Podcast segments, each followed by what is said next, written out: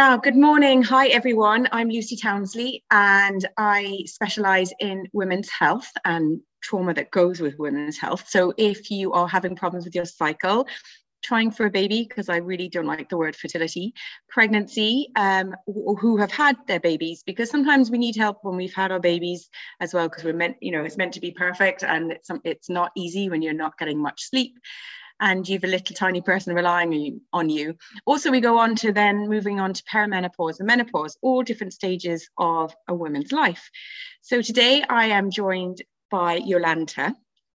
She is an holistic pharmacist and really helps people with nutrition and lifestyle medications.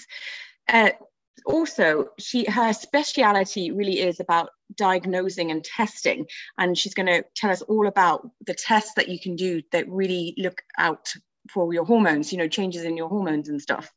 So i'm so i'm so glad you're here Jolanta. Welcome.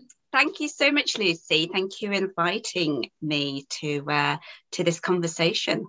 I'm so excited to hear about the testing um, how it works for women you know what you do and what you know who comes to you to get tested? Yes so i've um i mean i've been a pharmacist for just over 30 years now. So i've been in healthcare advising people for a long time. And I've often noted, you know, how people they try one thing, they try another, whether it's medication, supplements, diet, and they, they seem to go down one avenue, it's not working, they try another one, it's not working, they try another one. And I was um, diagnostic testing was brought to my attention about 10 years ago. And then I suddenly st- saw the beauty of diagnostic testing because it can really pinpoint and highlight exactly what's going on in the body. And you have a roadmap. You have a roadmap of where you need to go, what needs to be restored and balanced, you know, for optimal health, whether that's balancing hormones. You know, so for example, um, one of the tests that I um, organize and interpret for both men and women of all ages um, is a Dutch test, and that's dried urine test for comprehensive hormones. It's a very simple test. You just urinate on a strip of paper four times over the course of 24 hours, but it gives us a mass of information. It checks for sex hormones. Um, so it's really useful if um, a woman is having any menstrual problems or if a woman is planning to get pregnant or has been trying for a while without any success. And it's also really useful when a woman transitions through perimenopause and menopause. And I actually get men um, asking uh, me to do the test for them because, you know, they, they claim, you know, I've got low testosterone because I have all the symptoms. And actually, funnily enough, when the test is done and we get the results, it's actually showing they've got too much estrogen in the body. You know, and that is sort of really, um, you know, masking any of the positive beneficial effects of testosterone. So this test is, is just my most favorite test. And it doesn't only just check for the sex hormones, so it checks how the liver in, in a woman, how it's processing the estrogen, how it's detoxing the estrogen, because there's three different pathways that estrogen can be detoxed via. And this is really crucial for any woman that may be considering HRT because if she's still got a lot of estrogen in her body and she then takes HRT, she is going to feel pretty horrible. And this is what happened with me when I went through the menopause. And I didn't realize I was estrogen dominant, and putting HRT on top of that was, it was just like a ticking time bomb. But the test, just going back to the test, it checks um, you know, adrenal health. So things like cortisol, another hormone called DHEA, um, which is called like the youth hormone. It checks for antioxidant markers like melatonin, glutathione, oxidative stress levels. It checks um, vitamin B6, vitamin B12, and neurotransmitters. So it, it is the most marvelous test. But I also do another test that's really, really um, popular is food intolerance testing. Because um, I was reading the other day that 45% of the population most probably have a food intolerance without knowing about it. And so mm. their symptoms, whether it be gut problems like bloating, IBS, diarrhea, constipation, acid reflux, through to tiredness, headaches, migraines, joint aches and pains, skin issues like acne or eczema. You, you know, an underlying cause could be a food intolerance.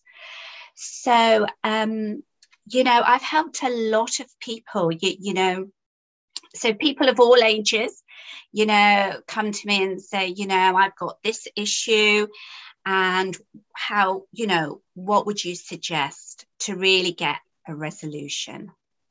Why do why do you think that um, you know when you go in as a woman so you, you, this is something that you did when you had your menopause going through i presume when you're estrogen dominant a lot of hot flushes uh, not sleeping i'm putting words in your mouth. So how was your menopause? What what uh, symptoms did you had that defi- defined you as estrogen dominant?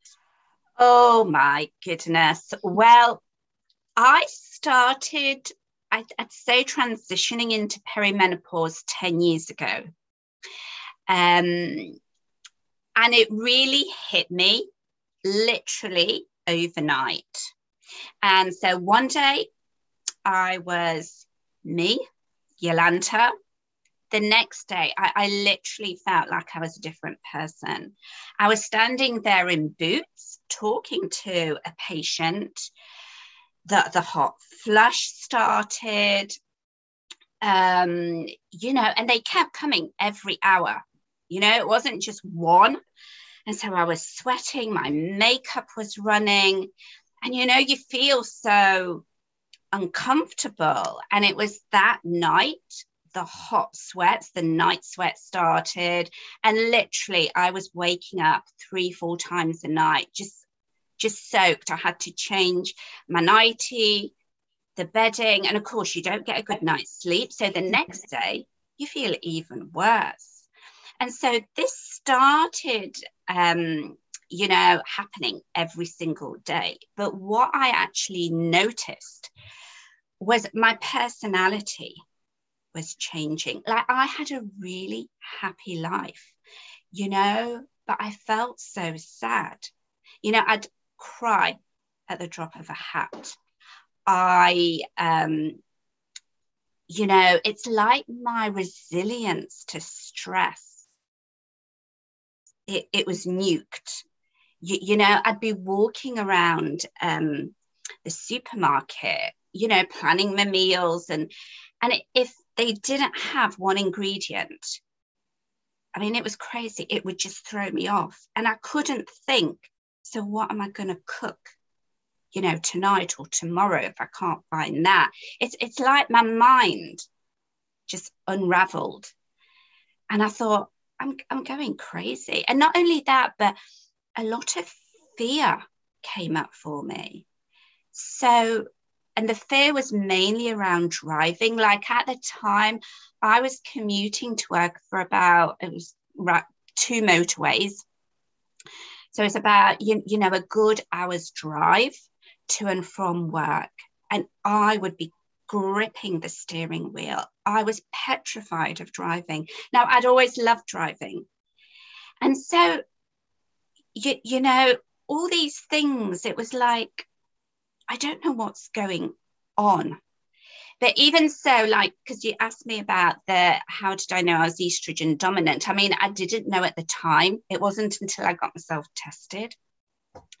but like I started swelling. So, like, really puffy eyes, you know, puffy hands, especially my ankles. I was getting really bloated and the headaches. I think it was the headaches that were probably the most debilitating. Like, I would get a migraine four days a week. And Wow, that's went, a lot. I went to lot. the doctor. I went to the doctor and I said, you know, please can you check my hormones? I think I'm I'm approaching the menopause. I mean, my periods at the time were a little bit, I wouldn't say I was bleeding heavily, um, but they were a little bit more erratic. And the doctor said, well, we can check your FSH levels and um, I'll, I'll give you more migraine medication, which did help like neutralize the pain of the headache. And you're only meant to take about three a month. I was taking three or four a week. And I thought, what am I doing to my body? And as a pharmacist, you probably knew you, you, you know more about medication than even the doctors know because that's what you've learned in university for so long. Exactly exactly. Yeah. and i thought you, you know i went to see various private practitioners and you, you know they're all saying yes it's estrogen dominance why you've got these migraines.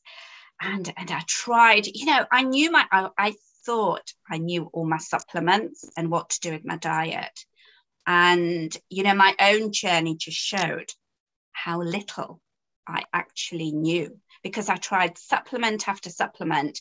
Some would work for a couple of months and then, you know, the symptoms would be back. And I tried changing things in my diet and nothing, nothing was really sticking and making a difference. And it wasn't until I found a private practitioner that actually does what I do now. And she said, We need to get you tested, Jolanta. We need to find out exactly what's going on in your body.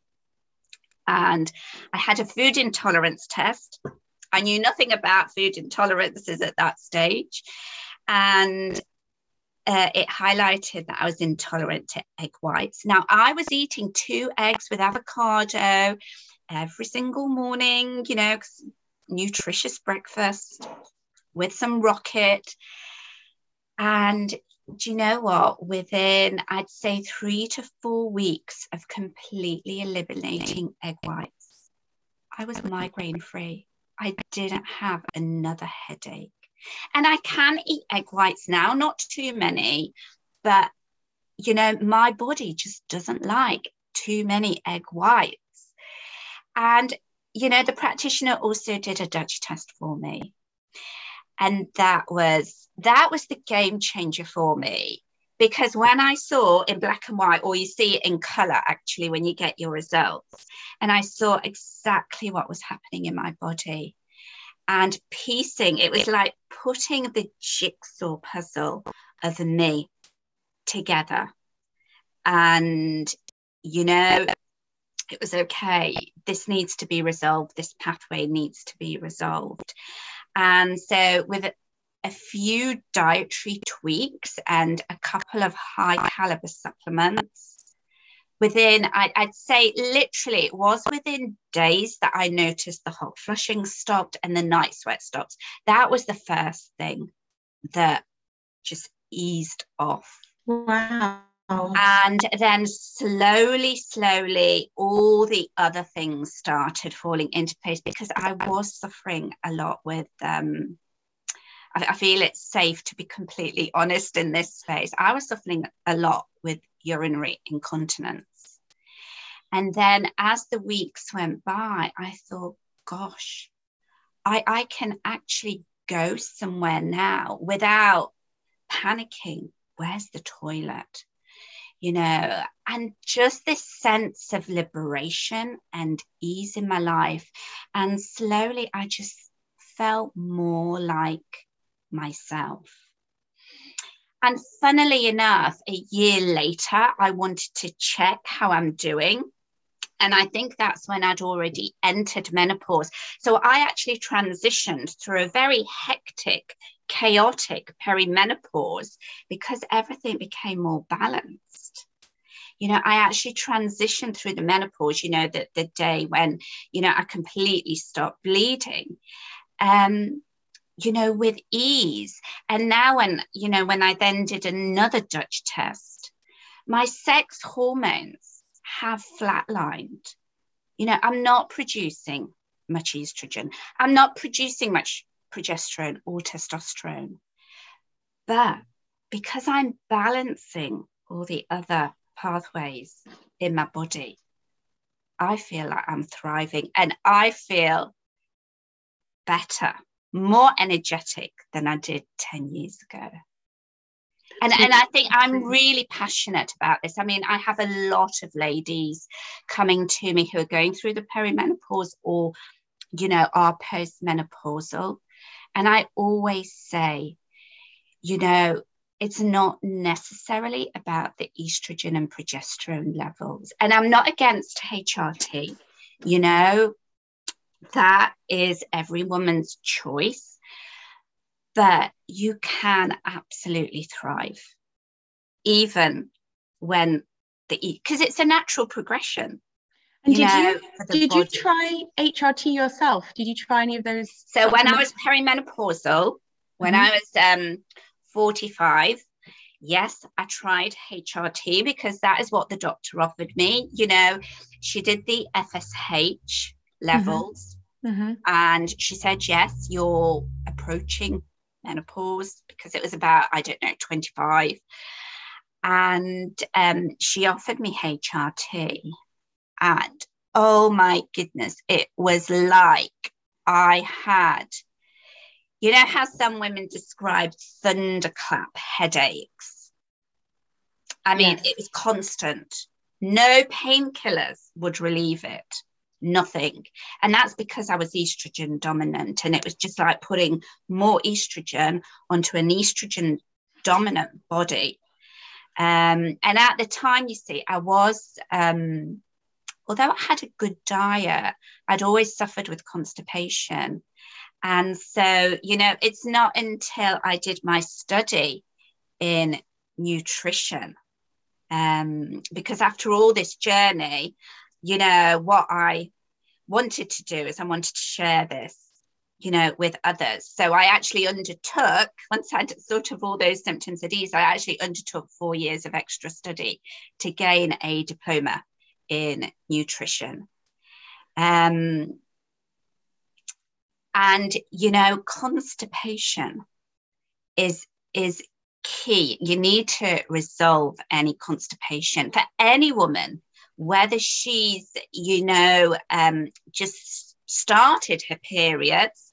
So, you know, any any female, let's say, mm-hmm. when she starts her periods at puberty, right through to, you know, old age, getting good function is, is crucial. Const- we need to resolve any constipation because otherwise the liver is trying to detox all that used up estrogen it sends it to the gut. And if the gut microbiome isn't balanced and you've got unbalanced bacteria in there, they're going to unpick all that estrogen that's ready to be detoxed, you know, via poo. And it's all gonna, all that toxic estrogen is going to be reabsorbed in the body.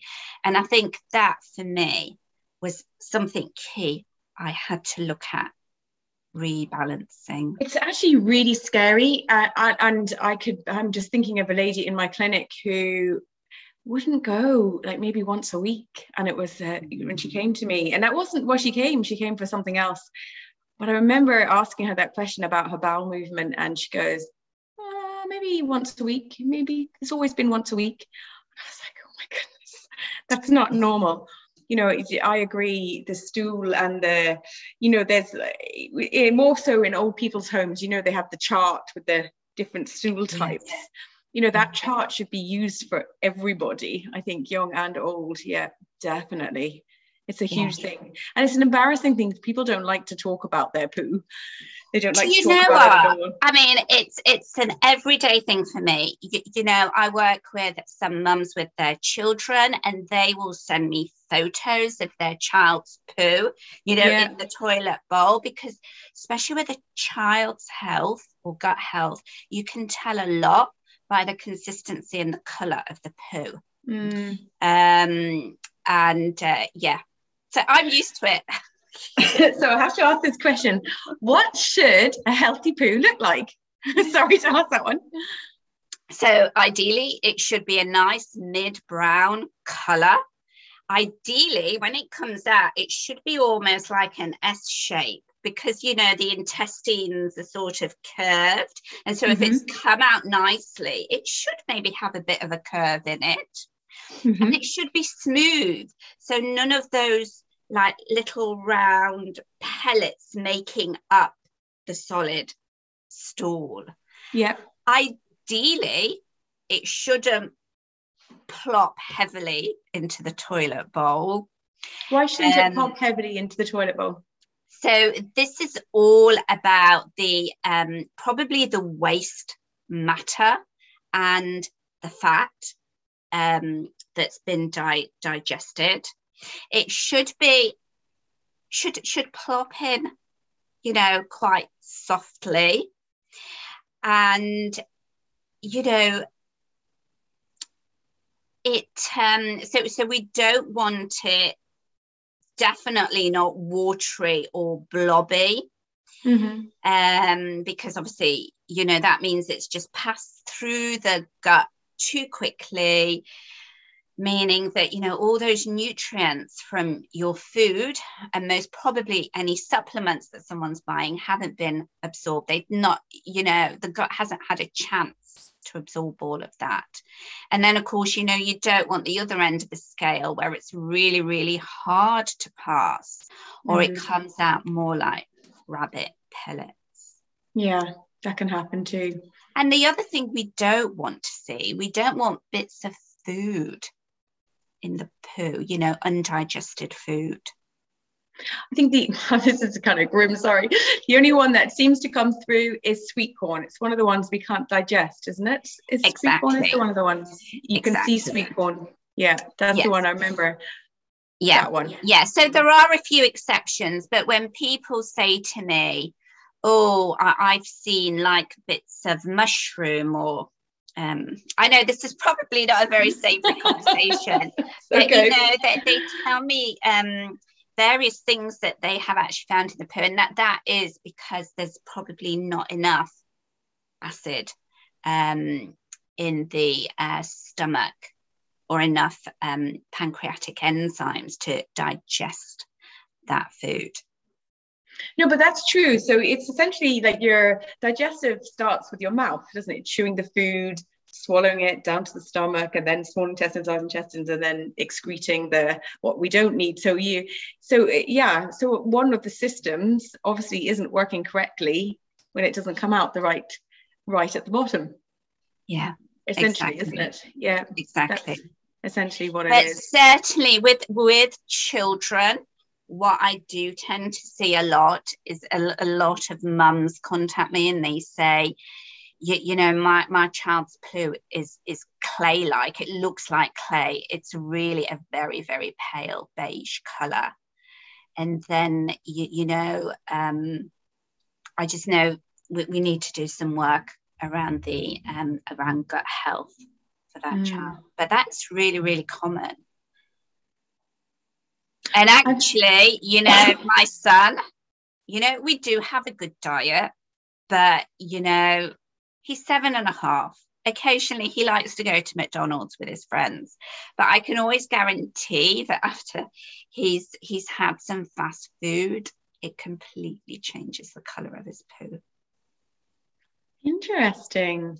Mm. I know. Well, um, I mean, your guts can be changed for different things. Uh, again, me and my sister, whenever our kids are competing in a competition, she'd ring me and she says, I'm having a nervous poo. Ah, I'd be the yeah. same. So that's kind of like the um, the flight and fight system kicking in, eradicating all the, what you don't need in your system. So you can have one of those poos, or sometimes, you know, if you've drunk too much the night before, you can often be saying yeah, alcoholic poo. There's exactly. different, yeah, there's different ones, isn't there, that you can do. Yeah. So obviously, passing a, a, poo is important for getting rid of estrogen from your system. And then, as a woman, if you're not going regularly, you're going to it's going to have a huge effect on every aspect, whether it's trying for a baby or you know heading perimenopausal or menopause. So yeah, that's it's very interesting actually that whole thing about it. So you were also saying that there's three pathways for estrogen in the body. So obviously one of them is being eradicated by your poo. What are the other two pathways? So what it is is that when all that used up estrogen um, is ready to be eliminated from the body, um, a vast uh, majority goes into the liver. Mm-hmm. And the liver can then choose three pathways to detox it. Okay. Uh, and we could call them, just to make it uh, simple, green, red, and blue. And science has shown us that for optimal health, you know, for a woman, that those pathways should be in a certain proportion. So what we want, what we want to see is that the liver is shunting this estro- estrogen, detoxing it more via the green pathway. So at least 60 to 70%. But, and then what happens, it's like when it's um, detoxed that estrogen down those pathways, um, there's a process called methylation to break it down even more. And then it's shunted to the large intestine, you know, and this is where we need the good bacteria to then shunt it out of the body. But mm-hmm. just going back to those pathways. So, what I am finding is that in a lot of women that come to me for advice and for testing is we need to do some work around the liver because their liver is actually choosing um, more emphasis on breaking the estrogen down the, the red pathway or the blue pathway. I mean, there are chemical names for this, but I'm just trying to make it. No, that's okay. And this is where symptoms occur and issues can occur. So then we, we use things like usually food or supplements um, to try and help the liver to shunt the majority of that estrogen down the um, green pathway, down what we call the healthy pathway. Be- because the thing is, what the liver is really doing, it takes that estrogen and in phase one detox, it's almost like it it makes that estrogen even more potent so this is why we need the liver to be doing the whole process efficiently. So it's almost like um, an estrogen bomb. and then the second phase of detoxification, this is the work, and you need a lot of cofactors here. Like we need the cruciferous veg, we need B vitamins, as, as well as a whole load of other nutrients that the liver then parcels this estrogen up very nicely. It's like putting it in a box with a bow on it. And then phase three of detoxification is where that estrogen parcel is sent into the large intestine. And if you've got good gut bacteria, good balance, they will then just shunt that little parcel know, through the poo. If the gut bacteria are not balanced, then what they do is they happily open up this box, take out all this estrogen, and it just gets reabsorbed back into the body, uh, mm, which was happening we, to me 10 years ago. Which we and don't no want. wonder I was suffering so much. So eventually, it's probably like an estrogen overload, essentially, in your system, isn't it? Too many of those boxes are not delivered out. Exactly. exactly. Yeah. And what about through? Does the does the um, kidney help with um, excretion of estrogen out of your body? To a very very small extent, but the kidneys, as you know, Lucy, you know that they are vital, especially the adrenal glands mm-hmm. that sit on top of the kidneys. You know, and I think for a lot of women, supporting good adrenal health is key to you know getting everything balanced in yeah. the body Absolutely. and i know you you know with, with your um program lucy you, you know you, do talk about stress and sleep and these are fundamental key things to really help to support the body so a woman can thrive um you, you know, and it can, you know, in the younger years, balance the hormones. Those two key pillars can balance the hormones because you're really supporting the adrenal glands. But like I said, as, as a woman then goes through menopause and she's not making much estrogen or progesterone, you know, really nourishing and nurturing the adrenals is super, super important. It is actually, and going back to the sleep. So again, from a you know my med uh, my background is Chinese medicine, and they have a clock. So your timing, so the the liver and gallbladder work together really well, but their, their time is from 11 p.m. to 3 a.m.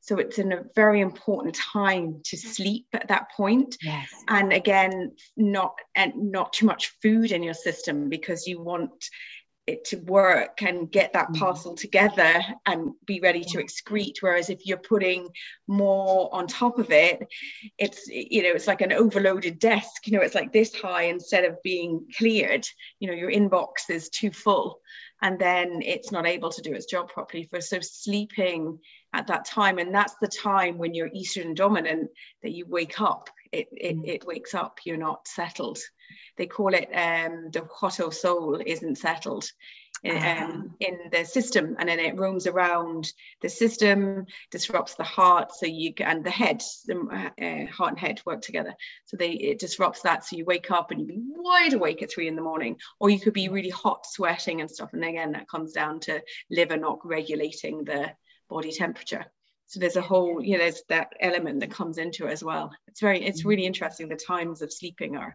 massive actually how you you know that's a time that you should be sleeping yeah I don't know. Yeah, it is. And again, like I, am not sure how you work with this, but the time, you know, um, the times of eating, I always try not to eat after seven in the evening, so you have that time for your body to process the food that you've eaten during the day and you know do the job ideally the ideal time when your digestive system again from chinese medicine is working at its ultimate peak is 12 o'clock in midday. And that's the best time to eat your food because it's absolutely, you couldn't get it working any better at that point. Yeah. Yeah. And, you know, when my son isn't at school, then we always have our main meal at lunchtime between yeah. 12 and 1. Yeah, because I, I feel that is, um, you know, for optimal digestion of that. No, it's not always possible with work and no, you know a lot of moms no. work and things, so it's difficult. But it, yeah, it is if you can keep those that mm. timing. It's it's it's not always easy, and uh, you know Amber is in school as well, so she's not doesn't leave school to half two, so it's very hard to give her a lunch you can't give them lunch at lunchtime. And they don't have enough time to eat in school actually. She often comes back with her lunchbox full still. And i'm like how come you didn't eat today? Oh i didn't have time. So you know i get talking. it as well. Yeah. Whatever she's doing. Yeah too much talking and stuff like that. Yeah it's tricky. So it is. So the testing the diagnostic testing is you think uh, uh yeah it, it's a key factor.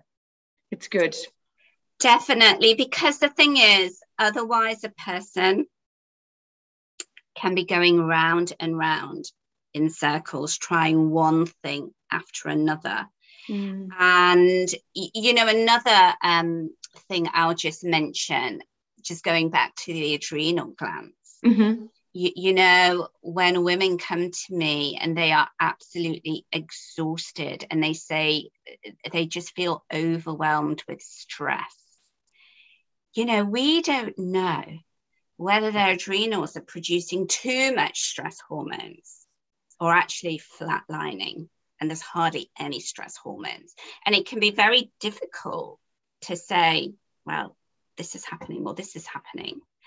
And um, again, without testing, you don't know because there are two, usually, there are different ways to try to normalize um, the stress hormones. So, yeah so that's why I, that's why I really love the the Western medicine approach and the say Eastern medicine approach that you can really utilize the two. So so with Chinese medicine, you can't you know you can only go on what the person's telling you and you know their kidney energy and adrenal energy is low so it's about building it back up again and getting it the system working but you know you can work even better if you know the testing that this is a problem that they're not producing cortisol or they're producing too much of it. Yeah this is kind of like fight and freeze mode isn't it those that go on? Yes and and when i was um just going back to what i said about me when i thought i was you know my resilience to stress was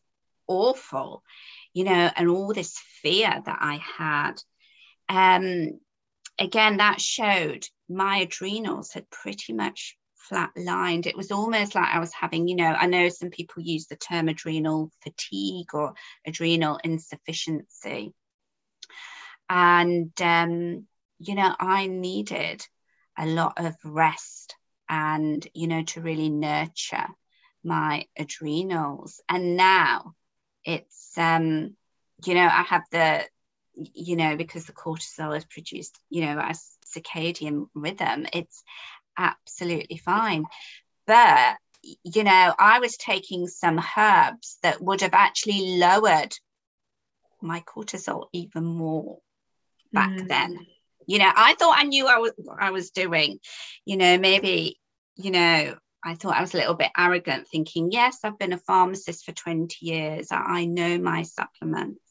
But it wasn't, you see, you know, and I think this is it the way universities, colleges, polytechnics teach, you know, healthcare practitioners, whether it be a pharmacist or a GP, there's not enough emphasis put on all these different pathways and, you know, exactly how supplements work and, um, you know, that the magic of food, food used as a medicine. I love that the magic of food. It's it's so important and it is magic. There's um, a very old Chinese um, doctor like centuries and centuries ago called uh, Sun Simiao, and his theory was what you can't fix with food, then you turn to medicine. So you can do a lot with food. Now you do sometimes you do need to supplement, but yeah, what yeah, I just love that the fact that he used food to fix you. Now these would be like you know proper food like you know like a chicken bone broth or something that's really hitting say like chicken bone broth for adrenals and the colors and the flavors bringing all of those elements into onto your plate so yeah it's it's it is and food is a medicine in itself yeah. so it is yeah it really yeah. really is it is a yeah. medicine in itself I mean, I was working last summer. Sorry to interrupt. I was working no. with a lady last summer, um, and she said to me, you know, I think I'm going through the menopause. My periods have all stopped. I'm suffering with long COVID. Um, she, she, was really was in bad shape. And literally within 10 days, and the only change I made is I gave her a specific recipe for a smoothie to just bring in a load of nutrients into her body, no supplements and within 10 days, she says, I've had a bleed. I feel I feel like a veil has lifted from hmm. me. And it's See, that's amazing. That's amazing. It's really, yeah. So food healed. Yeah. Yes. Yeah. It's that's very true. Wow, you've given us so much to think about, Jolanta, really heaps and heaps. And I love that saying, you know, the magic of food. And it is that. And I think that, um, you know, we, we're bombarded from the HSE here in Ireland, so it's the National Health in the UK, but of um, you know your five a day and not eating too much meat, eating more meat, eating more. You know, there's so much information about food, and I think um, for when you know it's about keeping it simple and not making it too complicated and then you're able to do it. Because i think if you otherwise if you over complicate things you just don't do them.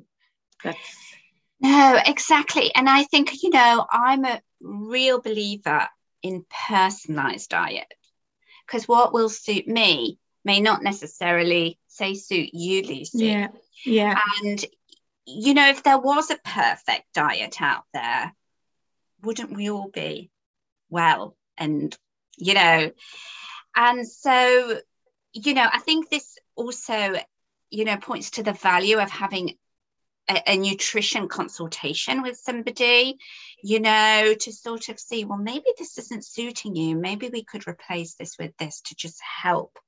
Um, and and food intolerance testing you know i think is marvelous because we i see um you know a lot of people that have a really healthy diet you know really healthy and yet they're struggling with symptoms or issues. And when we do a food intolerance test, sometimes the healthiest of foods can come up, you know, something like chia seeds or avocado.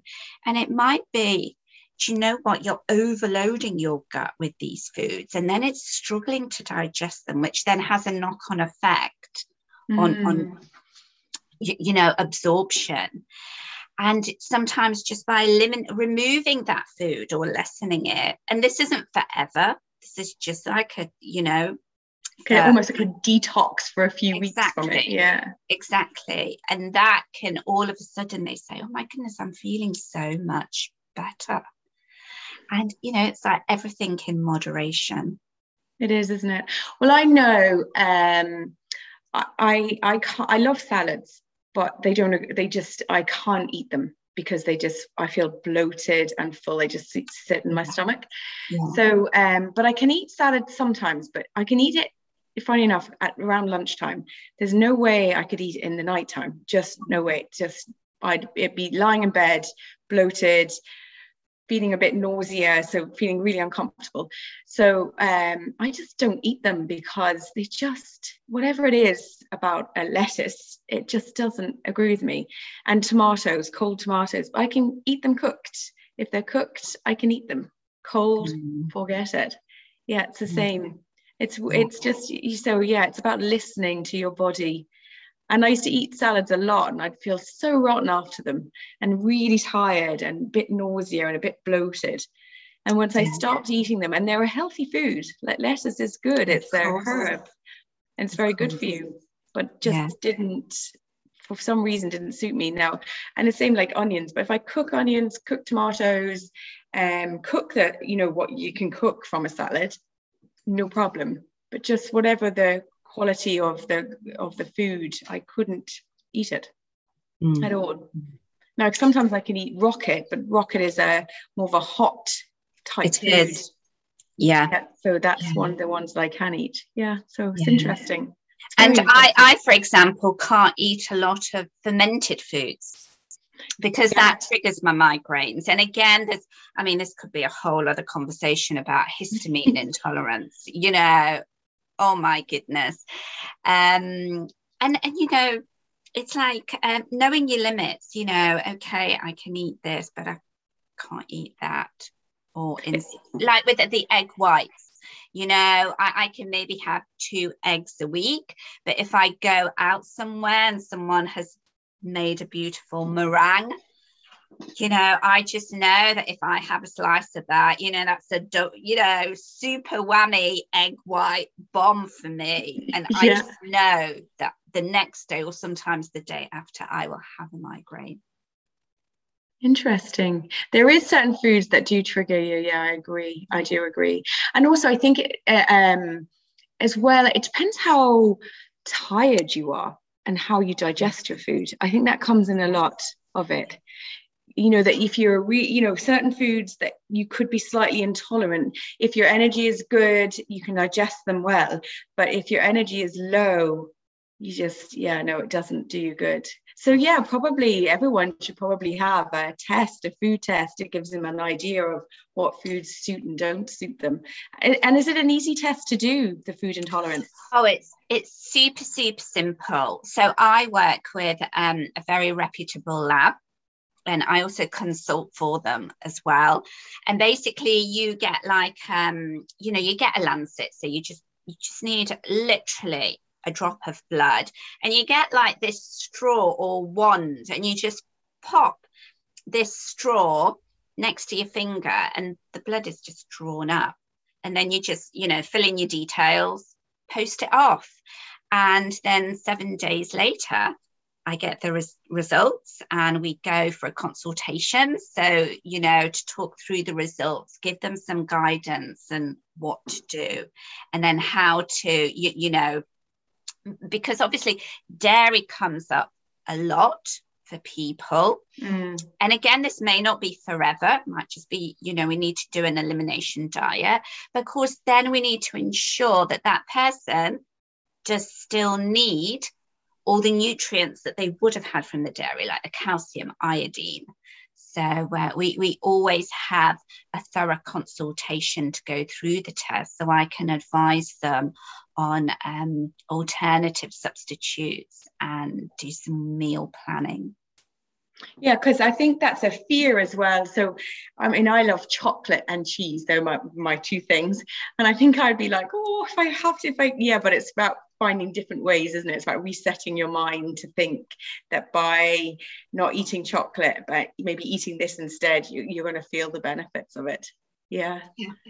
Yeah. So we must cut yeah i have to get you back on again and talking about that the food testing and the, you know the reaction from different foods and like ed white's so it'd be really good you've been amazing thank you so thank so you. much thank you thank you lucy you've been brilliant thank you and if uh, anyone wants to get hold of Jolanta, I'm going to put all her details up and all the links that you can contact her with. And also, if you would like to join me on my menopause course, I will add that link in too, and that will be there for you.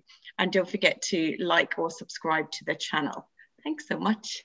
Thank you. Bye.